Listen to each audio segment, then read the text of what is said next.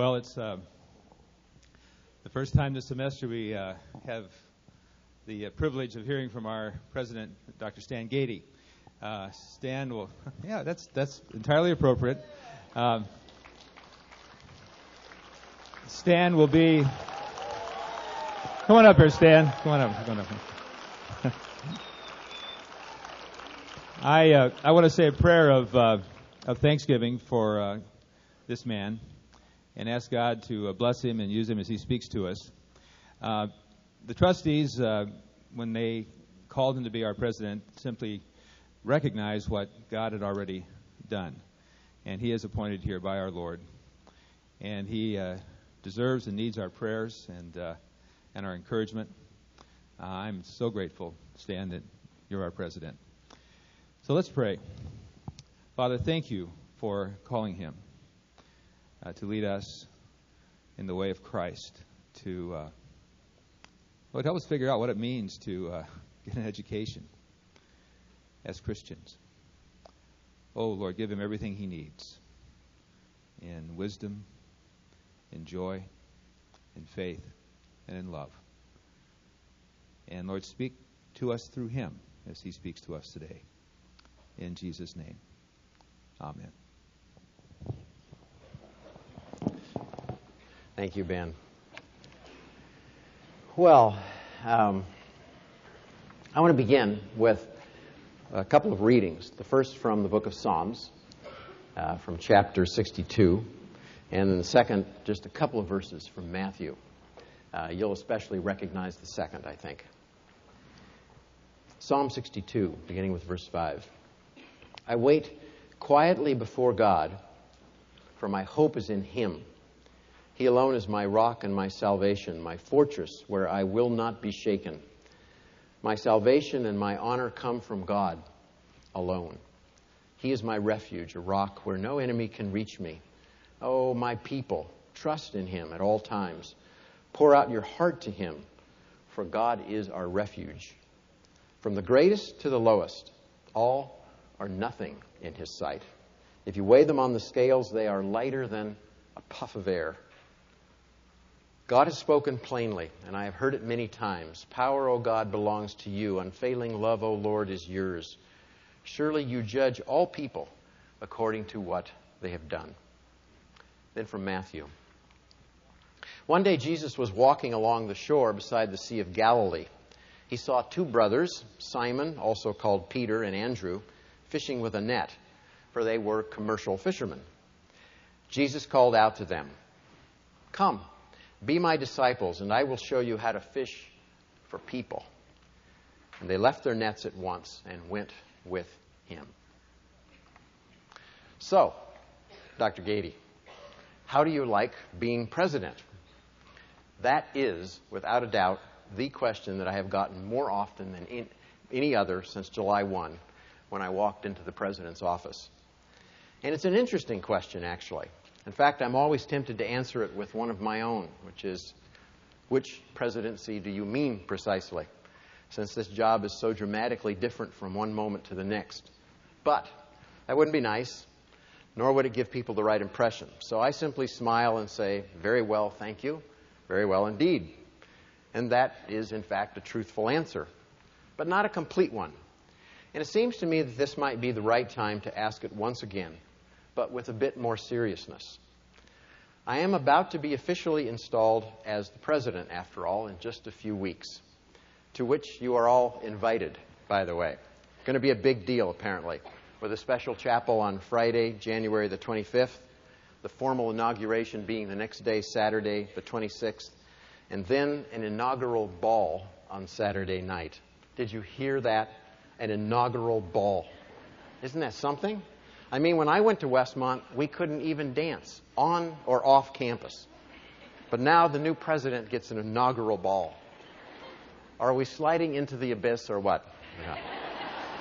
Anyway, you should not expect much from me with given how Westmont stunted my growth at a particularly crucial time in my own development. But we're, we're going to have a good time. Inauguration or no, uh, I've been president now for half a year, And that raises the question why do we hold an inauguration halfway through the year? why not do it at the beginning of the year when the president is brand new and not already worn out? Haven't a clue, actually. Takes a lot of planning, I know that, and this is the way it's done at most colleges these days, I know that too. But it still seems a little odd, doesn't it? Maybe it gives the trustees time to change their mind. You know, if the guy really fouls up in the first few months, you can cancel the inauguration and get a new president. Anyway, it's a mystery. I don't ask why, I just enjoy it. That's my motto here. But, but, how's it going? That's the question. Or as it's usually framed, how do you like being president? And turns out that's more, more of a complicated question than you might imagine. Or as Dr. Mullen would say, it has many layers to it. There is layer number one, for example, which is simple and truthful. It's going well. I'm enjoying it. But more importantly, it feels good. Feels like a fit. Even feels right in some sort of mysterious way. And of course, it's just an enormous privilege. Simple as that. Westmont has a better combination of people and pro- programs and purpose than any college I know. And I am quite serious about that one. The quality of the people here, students and faculty, staff and trustees, is really quite extraordinary. And when you combine that with the importance of our mission, the purpose of this college, well, it's a privilege to be here in any capacity. And certainly an honor to be in the post of president for any amount of time. So, that's answer number one. Feels good, feels like a privilege. But there's a second answer, a second layer, so to speak, which is a bit more complicated. The truth is, the fact that I'm in a public role at all is something of a surprise to me, and was so from the beginning. That's not quite right, by the way. My first aspiration, as some of you know, was to be the next Bob Cousy, one of the greatest basketball players of all time who played for the Boston Celtics and whom none of you have ever heard of, I'm sure. anyway, that would have been a fairly public role. And of course, I had the same delusions other kids had my age which meant that I dreamt about being everything from Batman to Superman, ran around in the house with a cape when I was a kid, from Lincoln to Leonardo. Leonardo was my dad, not DiCaprio. But once I got over that, during my sophomore year in high school, for example, I was cut from the basketball team, and it's hard to keep dreaming about being a professional ball player when you can't make the team as a sophomore. After that, my enjoyments turned to music and eventually to the written word. And in both cases, what I wanted to do was create more than perform. I wanted to compose great musical scores like those written by the, the Beach Boys and Peter, Paul, and Mary. That's sort of a joke, sort of. but I was pretty serious about folk music and would have loved to have come up with a few Bob Dylan tunes now and then. Actually, just one would have been nice. I also enjoyed writing and was better at it, at it than music, though what I really liked most of all was poetry. And I could just never really get the hang of it. The point is, what I saw, saw myself doing was creating things that would probably be performed by others. I would be the inventor, so to speak, others would make it public. But things kept messing up the picture. Failure, in the first place. I not only failed at basketball, but my music was p- pretty mediocre as well. But secondly, opportunities kept clouding the picture too.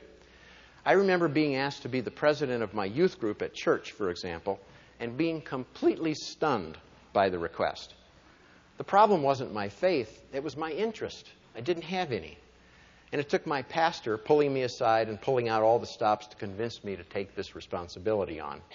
And the same, same thing happened again, right on through high school and then into college. I'd end up in these public roles and not entirely know why. But then, once I got there, kind of enjoying them. Perhaps the most obvious example of that was becoming a professor. Frankly, when I went to grad school, after I graduated from Westmont, I was simply pursuing a line of study that I really enjoyed. Nothing more, nothing less. And in order to keep studying it, one had to go to grad school, which I did. But the goal wasn't to become a professor, it was to pursue certain questions that interested me to enter a conversation with other scholars and to see what they were cons- thinking about those same questions. But then, one day, while I was working on my PhD at Vanderbilt, a terrible tragedy occurred. Judy became pregnant. Yes, we were married, but no, this was not in the plan. Indeed, it was a huge problem because she was our sole means of survival and support. Still is, actually. But that meant I needed a job quickly, which eventually led me to begin teaching, first at the University of Tennessee and then at Vanderbilt itself. And of course, it didn't pan out on the financial side because you get paid so little as a part time faculty member that it hardly kept us alive. But it was worth it, not because of the money, but because of the job. I discovered that I loved teaching, absolutely loved it. Loved my students, loved my subject, and loved bringing those two affections together and eventually enjoyed it so much that I decided to make a career out of the combination. But it was a surprise to me. That's the point. As were most of the administrative roles that I eventually found myself in further down the line, whether in college or church or academic societies. In each case, I found myself there almost by accident, more out of interest in the thing itself than in the role that framed it. I became a teacher out of love of students and subject, remember, not out of teaching. And I became a provost pretty much for the same reason, caring about the cause of faithful scholarship. And I wanted to further it, first at Gordon and then at Westmont. And now I find myself as president of this fine institution. And again, the goal isn't being president, it's being a liberal arts college of the highest caliber, rooted in Christ. And just finding ways to bring that about. That's the goal. That's what's important. And that's what I enjoy doing, frankly, whether it's in the form of articulating the vision or imagining the future or raising the endowment or raising a little Cain when things go wrong. Because I want things to go right. Because the work of this college is important. And it's that work, that joy, which is at the core of my calling, as I understand it. But now, here comes the problem. And with this one, I'm going to get pretty honest, so I'd appreciate it if you just sort of keep this one to yourself. Being president of a college, or anything else for that matter, is also a symbolic role, which means that you're not only doing things, you're being something at the same time. Being president, to be precise. Which means that you are representing the college all over the place, all the time. And that means that you are treated differently, for better or for worse, all the time. Simply because you are the president. You are blamed for things that happened long before you arrived on the scene, but more than likely, at a place like Westmont, you're given credit for things that you didn't have anything to do with. I mean, I get parents whose children graduated from Westmont in 1983 telling me what a great job I did educating their children. And what are you supposed to say anyway? Well, thank you. Yes, I was there in spirit, even though, in fact, I was changing my own child's diapers in New England at the time. You get the point. It's a problem, a big problem. In fact, for someone like me, who's easily embarrassed by praise of any kind, it is a problem. I just want to get back to the work at hand. But it's also a bit of a puzzle, a riddle, in fact, which would have had me completely bamboozled if it weren't for Mr. Clinton and the presidency, which he occupied just a few months ago. Let me explain that one. If any of you have visited our home over the last eight years, you would have seen something hanging on the wall over my desk. It is a plaque. Actually, it's two plaques, about yay, yay big. One with an invitation to attend a breakfast at the White House, and the other a name tag with my name on it, along with the signature of Bill Clinton. And it's up there on the wall, not because I'm a fan of Mr. Clinton's, but because eight years ago I was invited to the White House for a prayer breakfast along with a handful of other religious leaders across the nation. How I got there is a long story, and I don't have time to explain it, and I think I did that last year anyway. But the point is, I got the chance to meet the president, talk with him for a little while, get his signature, and enjoy the moment, which I did. It was President Clinton's first year in office, and there were high hopes about his presidency, even among those who didn't vote for him, like many of those who were in the room that day. And so we listened to him asked our questions, got a private tour of the White House, and then came back to our homes rather pleased about having had the chance to meet the president and rather happy to place our little mementos on the wall as well, above our desks, reminding us of our time at the White House. But then things started to happen. Rumors emerged, stories spread. The name of Monica Lewinsky became a household word. And frankly, it was all rather embarrassing, regardless of your political affiliation, because the president was acting like an errant child, a schoolboy who lacked proper schooling.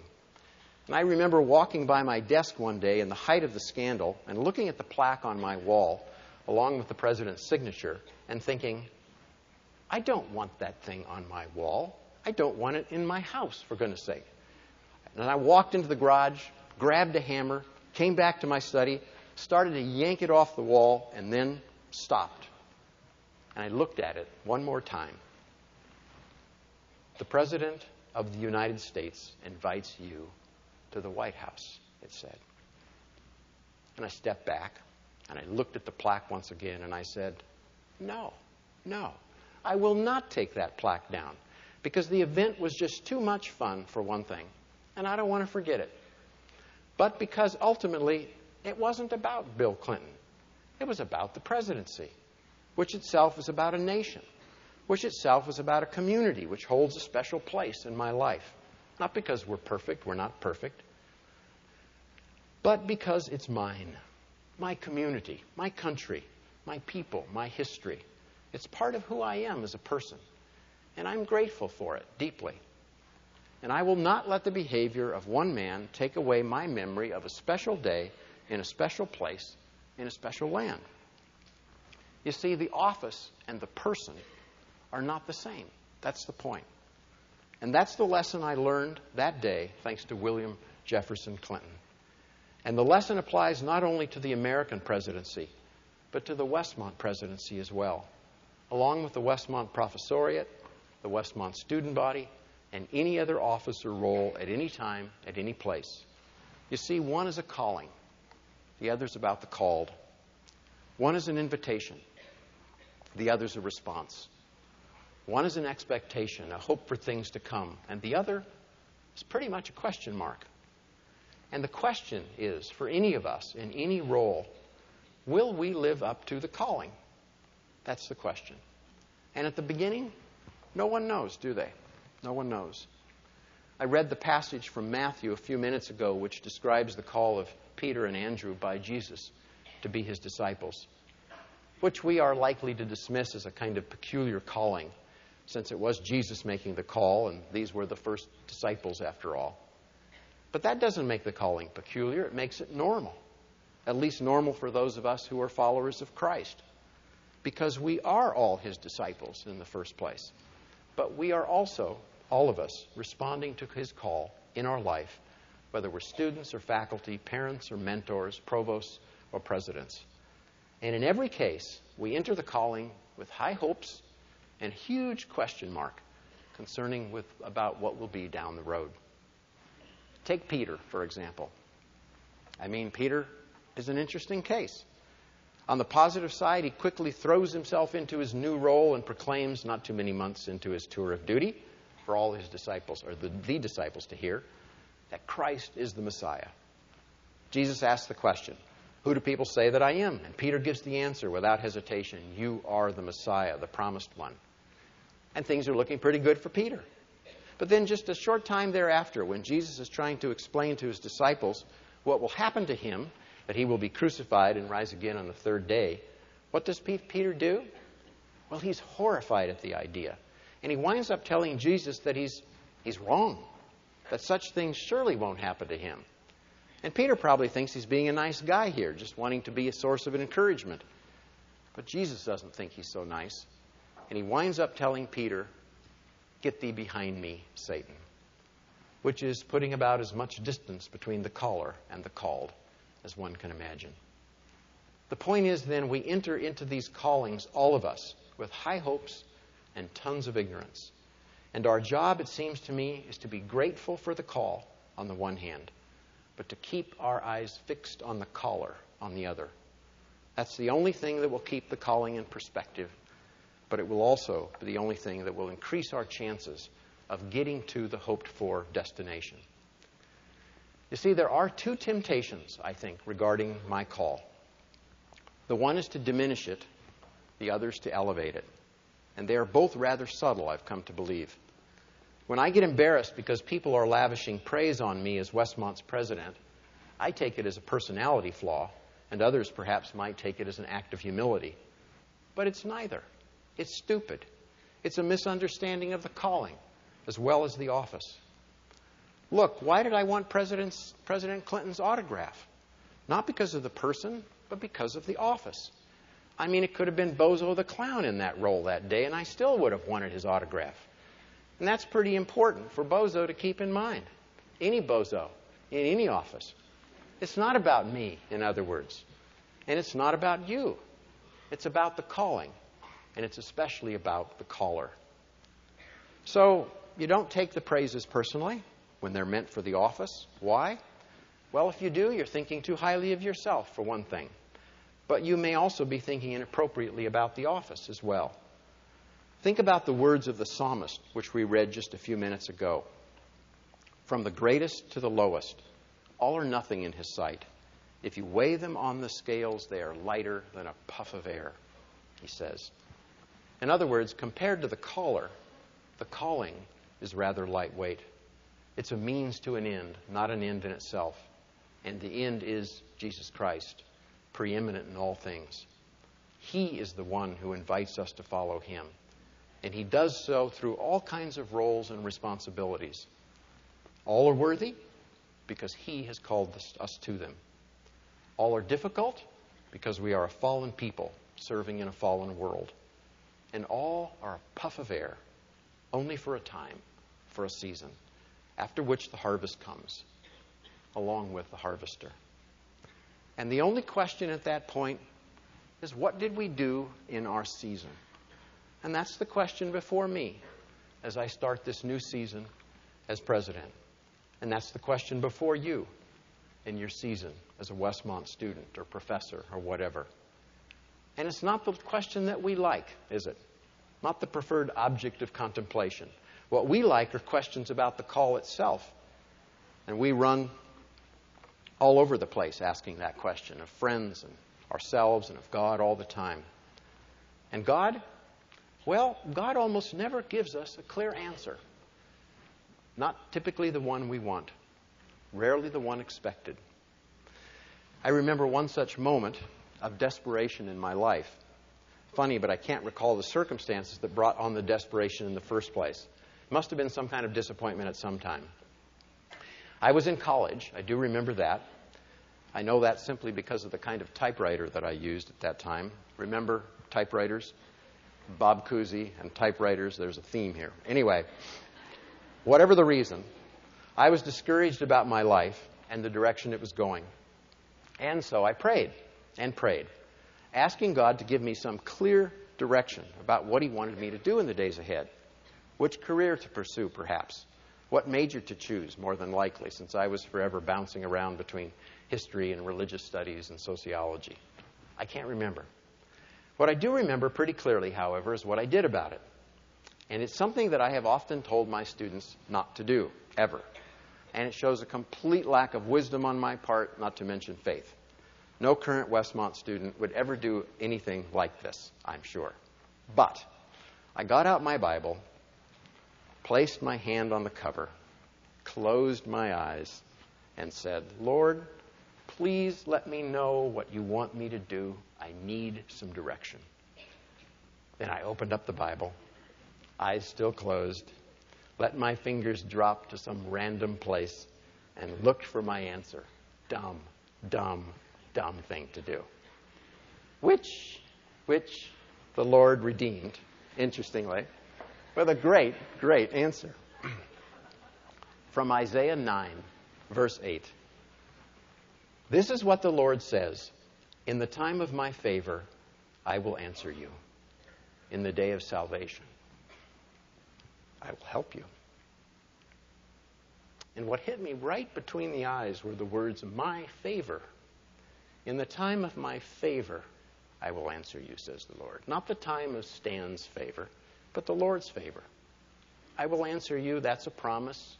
I will help you, guaranteed, but it will be the time of my favor, when I want to, for the purposes I have determined.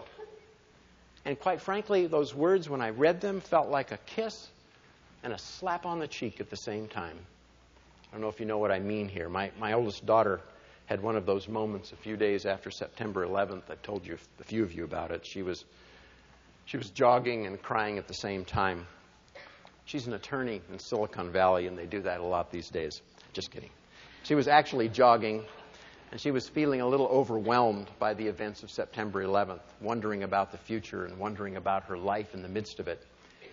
And then out of the blue came God's words to Job, just as clear as a bell.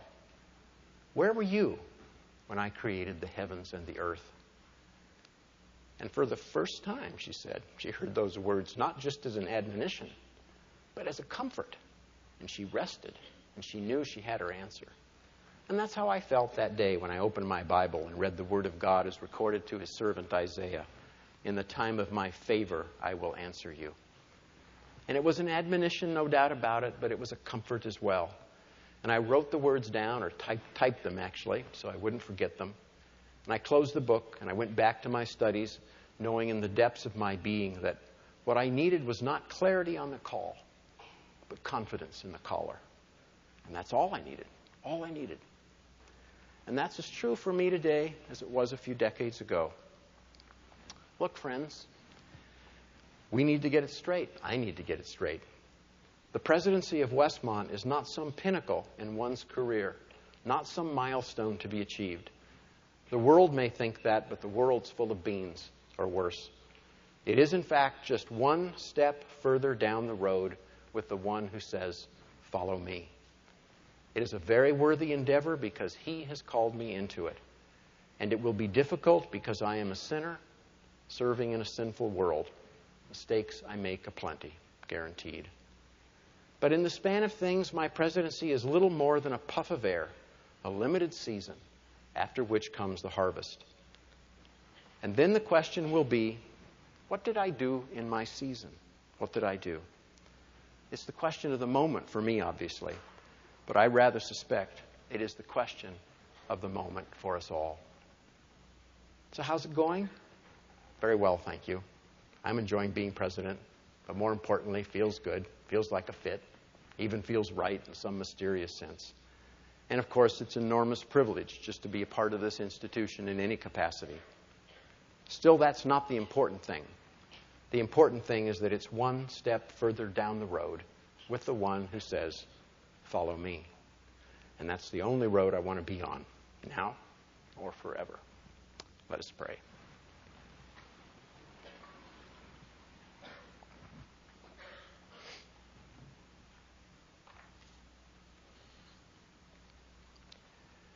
I wait quietly before God, for my hope is in Him. He alone is my rock and my salvation, my fortress where I will not be shaken. My salvation and my honor come from God alone. He is my refuge, a rock where no enemy can reach me. Oh, my people, trust in Him at all times. Pour out your heart to Him for God is our refuge. From the greatest to the lowest, all or nothing in His sight. If you weigh them on the scales, they are lighter than a puff of air. God has spoken plainly, and I have heard it many times. Power, O God, belongs to you. Unfailing love, O Lord, is yours. Surely you judge all people according to what they have done. O Lord. May our doings be pleasing in your sight. May we be faithful in these days, in this season at Westmont, just as you have been faithful to us through Christ our Lord, in whose name we pray. Amen. You are dismissed. Have a good day.